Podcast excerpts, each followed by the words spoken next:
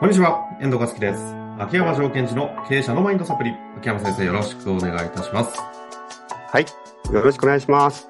さあ、ということで今週も行きたいと思いますが、最近ははい。寒くなってきましたけども、いかがですか？最近、怪我しました。ま、またですか？なんか最近、最近？年にす最近2、3回怪我するようなイメージが。いやー、ちょっとね、やっぱりこう、稽古しててまた怪我しちゃったんですけども、ほうほううんやっぱり体が硬いんですよ、私。ずっと言ってますよね。ベターの本読んで柔らかくするって言ってからもう5年ぐらい経つんじゃないですか。もうね、私これまでの人生で体を柔らかすためにどれだけの努力してきたか。おーお酢を飲んでみたりね、昔。お酢飲んだら体が柔らかくなるんですか？なんかそれ聞いて、昔ですよ、すごい若い時。そんなに体硬いコンプレックスあるんですか？あるある。もうね、体の硬い人は心が硬いぐらいな気持ちでいるから、もう立ち悪いですね。なるほどね。じゃあ、え、え、未だに柔らかくなんないんですか？だって相当努力してるでしょ。前に比べたらなりましたよ。うん。ただ私が目指して音声だと全然伝わりませんけど。100だとすると、今まで10が30ぐらいにはなりましたけど、まだ残り70あるっていうもうイメージがずっとつきまとってるんです。全然まだ黒帯まで行ってない感じですか？なのですか？柔らか体の柔らかさ。うん。もうもう、し白帯の次の黄色帯ぐらいです。ああ。茶帯にも。そうですね。5年かけて茶帯にもならないって、なかなか劣等生感ありますね。いやいや、ほんとそう。いや、だからやっぱりその自分の中でロックかかってるんですよ。ストレッチするのももう体が硬い、嫌だ嫌だなっつって、柔ら。かくしてるからもう柔らかくなるわけないんですね。メンタルの専門家が体の硬さでそ そんなに苦しむって、ちょっと気になるとこですけど。まあ、このぐらいにしときましょうか。えでも待ってでもね、昔はあぐらかくと膝がめっちゃピヨンって上がっちゃったんですよ。あそれがこう少し下がってきてるので、それ見るとホッとする。ああ。なるほどね。ちょっとどこかでね、あの、一回、あの、お披露目ししていただきたいなと。ビフォーアフター欲しいんでね。まあ、そんなね、今日から頑張ろそんなね、体と心の硬い秋山先生に、あ、違う、今日 今日は質問じゃないですね。ちょうどアカデミアがね、あの、終わりましたので、テーマは怒りということでね、う。うんうん。ありましたので、今日はちょっとそのダイジェスト版やっていきたいなと思います。はい。うん。そうですね。えっと、まあ、私たちは、その怒りというものに対して向き合ってますかっていうところから入ったんですよ。というのは、こう、例えば怒りが悪いものだから、こう、沈めるって、それはいいことじゃないですか。ただ、うん怒りが湧いたので沈めるということは、怒りと向き合ってるということとはちょっと違いますよね。怒りを沈めちゃうわけですから。はいはいはい。あとは、私は怒りを鎮めることができない。なんでなんだなんでなんだって言っても、これ、怒りとは向き合ってないじゃないですか。うん、うん。怒りが嫌だっていう自分に対して騒いでるだけですね。あの私が体が硬いからだって騒いでると同じように。向き合っていないと。ああ。え、怒りって、そのテーマの中に入る前に、うん。実際お、まあ、大人って言うと変ですけど、社会で長年いると、怒りをあんまりこう表にバンバン出すのも、あの、ちょっと減ってくるような気がするんですけど、一方で、はいあの、ある一定の年齢を超え出すと、なんかもう怒りぶちまける、なんかこう、なんていうんですか。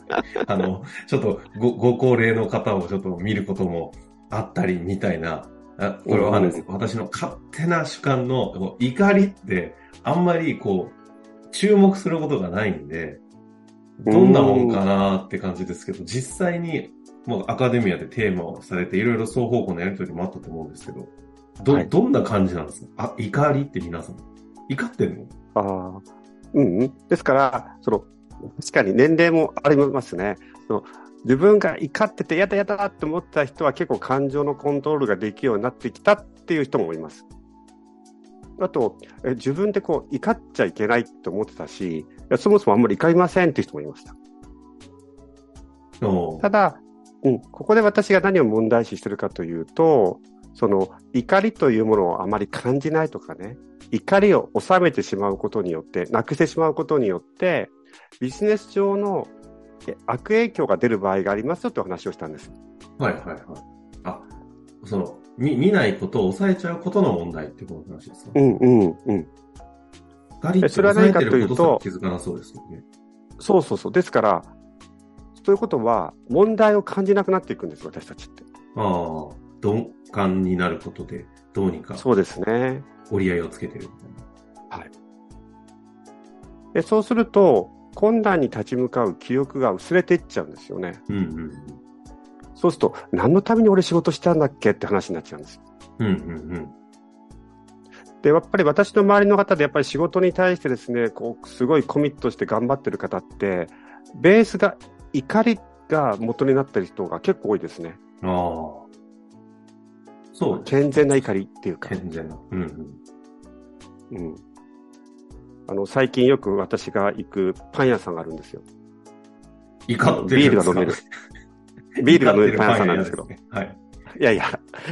てか、やっぱり、なんでパンに添加物がたくさん入れちゃって、なおかつなんでこんなに美味しくないんだってことに怒って、はい。ああ、なるほどね。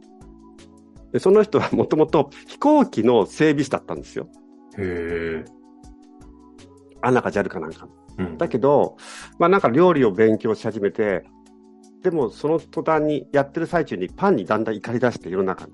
うんなんでこんなパンしか売ってないんだっつって、なんで整備しながらパンに行かれたのか、ちょっと。違う違う、パンの後に、あ、整備の後に、に出出てきたんですけど。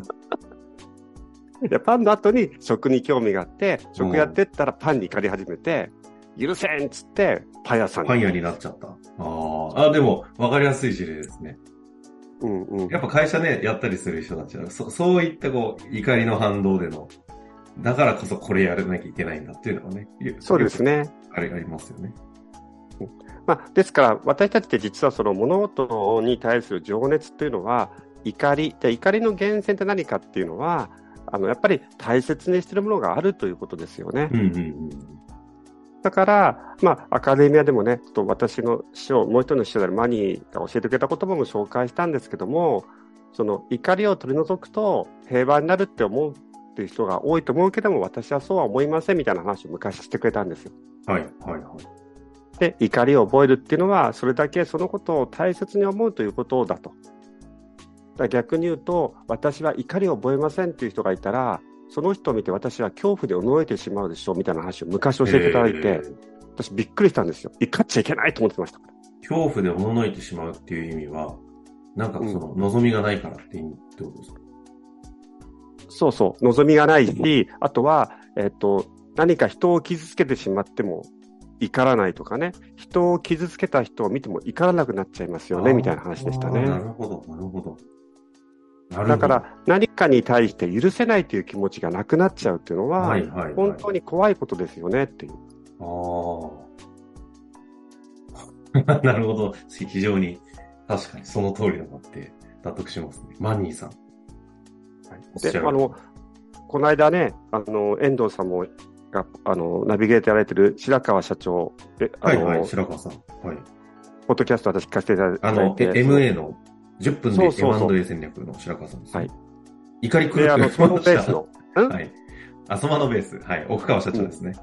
はい、の話も、やっぱり、まあ、怒りという言葉ではなかったけども、彼女がその昔自分の地元が、その、えー水害になって、災害でね災害になって、そこに対して、なぜなんだみたいな、これをどうにかしたいっていう、その、どうにかしたいっていう、その気持ちって、これを許せてはいけないんだっていう気持ちだったんじゃないかなって感じたんですね。いや、でも本当におっしゃる通り、そういうお話でしたよね。今の話を聞いてね、あの、10分で M&A 戦略のゲストの会、ソマノベース奥川社長のやつ聞いていたそだくうそうそうそものすごい、う。ぜひ聞いてください秋山先生の意味がわかると思うんでね、合わせ技で聞いていただきたいですが、でも本当にあの方の、まあ、あの方すごく、なんていうんですか、怒り狂うような方じゃなく、すごいこう、なんだ、芯の強い中で事業をね、林業界に女性として参入されて20代でね、やってるっていう方でしたけど、根源にはおっしゃる通り、あの、業界への葛藤、っていうか理不尽さへの怒りみたいなものは当然に感じますよね。はい。ですから、その私たちはその怒りというものに対して、あのアカデミアではですね、私たちは怒りというものに対して3つの扱い方をしていますよっていう話をさせていただいて、じゃあどれを選びますかっていう話をしたんですよ。一つは、その怒りというこの感情を相手にそのままぶつけるということです。ふざけんじゃねえって。なんだろう、わかりやすい。これはいわゆる戦うってやつですよね。相手を戦っていくと。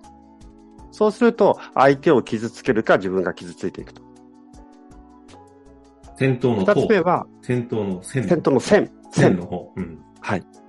で、二つ目は、怒りという感情を抑え込むという。ああ。そうすると、まあ、結果として問題から目を背けてしまうことが起きてしまう。だって、自分の心の中は、そうそう。自分の心の中だけ state が穏やかになってるので、何も世の中には問題がありませんというふうに見てしまうんですよ。無無意識で。うんうんうん。で、三つ目は、その怒りの内側にある、その大切にしている思いとか情熱を思い出して、そこで困難に立ち向かうという戦闘の塔ですね。戦う意識を持っていくというような使い方があると。なので、私たちは今後ビジネスでもですね、いろんな困難に立ち向かう必要があるので、実はその怒りというのはとても重要で、その怒りの奥にある自分の大切なものっていうことをしっかり思い出して、戦闘の塔、困難に立ち向かうという気持ちを湧き立てていくっていうことが非常に重要だと。で、そのやり方は、まあ、フレームワークがありますので、そのフレームワークはこのようにしてます、やりますよということをアカデミアではやりました。で、実際にその怒りというものが見えない、見てないみたいなものを、あ、こういう形で怒って、怒りを持ってたのか、ってことはこういう望みがあるのか、みたいなね、ワークまでセットにしてくださってましたよね。あそうですね。ですから、あの、やった方の、まあ、感想を少し紹介していただくと、えーっと、まあ、えー自分が、えー普段どちらかというと怒ってる人を見て疑問を感じてしまう方だったと。でも、このやつやってみて、その自分のことも含めて心の動きが理解できた。怒りを持つことは決して悪いことではない。その自分の怒りにも共感していこうと思いましたとか。やっぱりこう、あとはですね、何に怒りを覚えているのかが分かっていなかったとかね。うん。これすごいありそうですね。うん。ですから、その私たちはこうなんかね、そのイラッとくるのも怒りのちっちゃいもんじゃないですか。でそのイカイラッときたのは、いや、よくないよくないって抑えて、抑えて、そうすると怒りが溜まっていくので、弱い立場の人とか、そういう人にまとめてぶつけてしまうってことも起こっちゃうんですよね。うんうんうんうんうん。なるほどですね。なんか、ま、まさに怒りのテーマ、えちょっとワークもあってね、あれすごいいい形で気づきも出る仕組みになっていましたので、うんうんあの、アカデミアの方は、インナーダイビングに入会していただくと3ヶ月は無料で、3ヶ月分のやつは過去の、過去回聞けますからね。もしあどうしても気になるという方はね、インナーダイビング入って聞いてみるっていう手もありますし、初月1ヶ月実質無料って話だったので、それをうまく利用するという形もあるかもしれませんので、はい秋山先生が今入って言ってくださいましたのでね、そういった形で気になる方はぜひ、あの、活用していただきたいなと思いますが、もちろん時間も近づいてきましたので、来月ですかね。要は11月のテーマ、ちょっとどんなイメージですか？毎回ここで話してから最後詰めていくっていう流れになってますがい。やいや、そうなんですよね。いや、で、思ったんですけど、その、怒りという感情から、例えば、え穏やかになりたいとか、前に向かっていきたいっていう、こう、二つの、まあ、感情とか state があったときに、うんうんこれ、距離が離れすぎると結構難しかったりするじゃないですかうん。すごい怒ってんのに、いきなり、なんか、穏やかになれ、みたいな。いや無理だろうって思いますよね。無理だーってなっちゃう。で、その時の、まあ、スキルとして、えー次回ちょっと今やりたいなと思ってるイメージですけど、えーチェーニングアンカーっていうスキルがあるんですよ。かっこいいですね。かっこいいですか？まあこれアンカリング。グってあるじゃないですか。アンカリングっていうのがあるんですけども、まあ、あの、一郎選手がこう、袖を持つとかね。うんうん。あれ、まあ、 anchoring って言うんですけど、その anchoring を、こう、チェーンのように連ね、こう連ねていく。そうすることによって、こう、自分がめっちゃ怒ってるとか、めちゃめちゃ不安っていうところから、こう、穏やかになっていくみたいなところに対して、ステップを踏んで、自分の state を変えていくという、まあ、方法があって、つなげていく私も、うん、 chaining それを使ってるのでなんか。 chaining anchor ですね。それについてちょっと触れられたらいいなと思ってます。チェーニングアンカーの、要はワーク的なことも含めてやっていくっていう感じですかね。うん、そうなると、ね、要はベースにあるのは考え方としてはアンカリングってやつってことですよね。アンカーリングっていうのがあって、それをまあ少し応用編なので、ちょっとアンカーリングっていうものをさらに応用スキルを変えたる感じですね。なるほど。ちょっと最近アンカリングって、なんかアンカリングって市民権得すぎてて、もうなんか日常言語でも使えそうな言葉なイメージありますけど、改めてアンカリングが何かって話をちょっと次回ちょっと触れさせていただいて、ちょっとアンカリング会どうですか？いいいんですか？私なんか 3, 3分ぐらいで終わったりしないですよね。いや、めっちゃこだわってます。あ、アンカリングいろいろあるんですね。というか、もう世の中はアンカリングだけというふうに言い切ってましたからね。世界はアンカリングでできているということで、次回じゃあ、やっていきたいなと。世界はアンカリングできている。はい。じゃあ、アンカリングのお話しましょうか。いいですね。じゃあ、それ聞きつつ、あの、アカデミアにもつながるという流れになるんですかね。はい。じゃあ、次回は、ちょっともう一度持ち込みさせていただいて、世界はアンカリングでできている。楽しみにしていただけたらと思います。はい終わりましょう。ありがとうございました。はい、ありがとうございました。本日の番組はいかがでしたか？番組では、秋山城賢治への質問を受け付けております。ウェブ検索で、秋山城と入力し、検索結果に出てくるオフィシャルウェブサイトにアクセス。その中のポッドキャストのバナーから質問フォームにご入力ください。また、オフィシャルウェブサイトでは無料メルマガも配信中です。ぜひ遊びに来てくださいね。